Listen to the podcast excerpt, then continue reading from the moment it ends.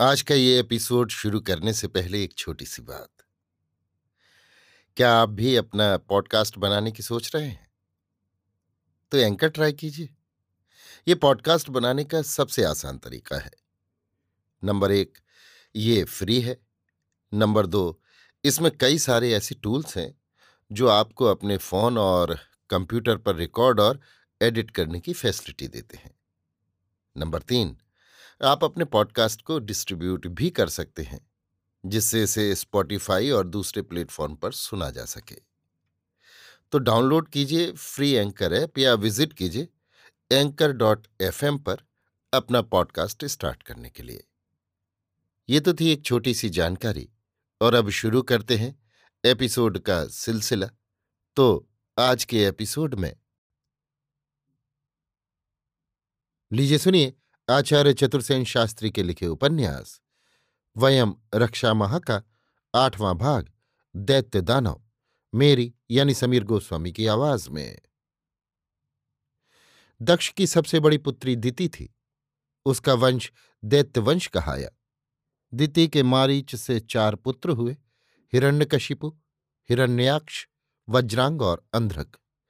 हिरण्यकशिपु के चार पुत्र हुए, प्रहलाद अनुहलाद, हलाद और सहलाद।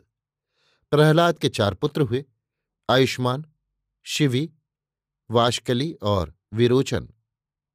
विरोचन का पुत्र बलि हुआ। बलि के बहुत पुत्र हुए।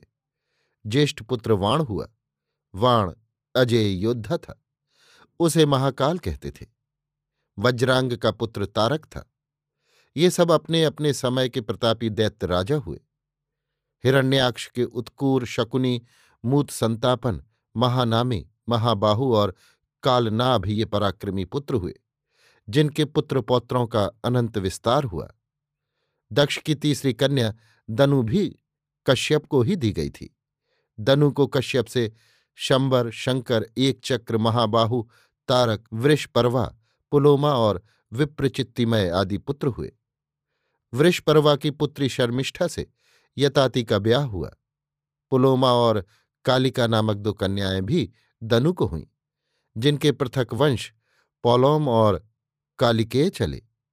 ये सब दानववंश कहाए। हिरण्यकशिपु की एक बहन थी, इसका नाम सिंघिका था। ये दानव विप्रचिति को ब्याही थी। इसके वंश में शल्य, वातापी, नमूची, इलवल, नरक, कालनाभ, चक्तयोधि राहु आदि तेरह वीर पुत्र हुए। ये सब सही के कहाए। इनमें राहु अत्यंत भयंकर प्रसिद्ध हुआ। निवित और कवच जो सहलाद के वंश में थे, तपस्वी हो गए। काश्यप सागर तट से लेकर गजनी, हिरात, हरम कुंज शहर खुरासान, बुखारा, गजदमन, शंकारा, इक, शाकटारिया, वशपुर, वासपुरस, कश आदि देशों में इसी दैत्य वंश का विस्तार हुआ। वृषपर्वा सीरिया का राजा था।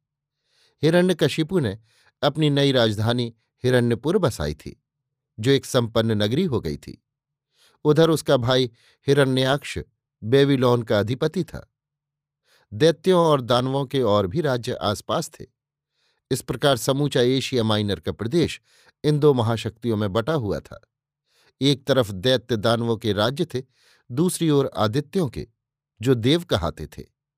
बल के संतुलन में दैत्यों ही का पांसा ऊँचा था, क्योंकि एक तो वे ज्येष्ठ थे, दूसरे उनके राज्य संपन्न थे। उनका संगठन अद्वितीय था, परंतु इस भूमि में दो जातियाँ और भी निवास करती थीं, एक गरुण और दूसरी नाग। दीति, अदिति, धनु, इन तीन स्त्रियों के अतिरिक्त कश्यप की दो स्त्रियाँ और थीं, एक कद्रु, दूसरी वनिता। कद्रु की संतानों में छब्बीस नागवंश चले।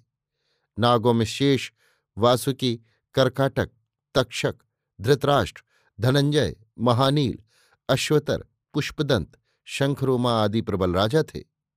वनिता के दो पुत्र थे, गरुण और अरुण। अरुण के दो पुत्र हुए, संपाति और जटायु। इनके भी अनेक पुत्र हुए। अभी आप सुन रहे थे आचार्य चतुर्सेन शास्त्री के लिखे उपन्यास, वयम रक्षा महा का आठवां भाग, दैत्य दानव को मेरी यानी समीर गोस्वामी की आवाज़ में।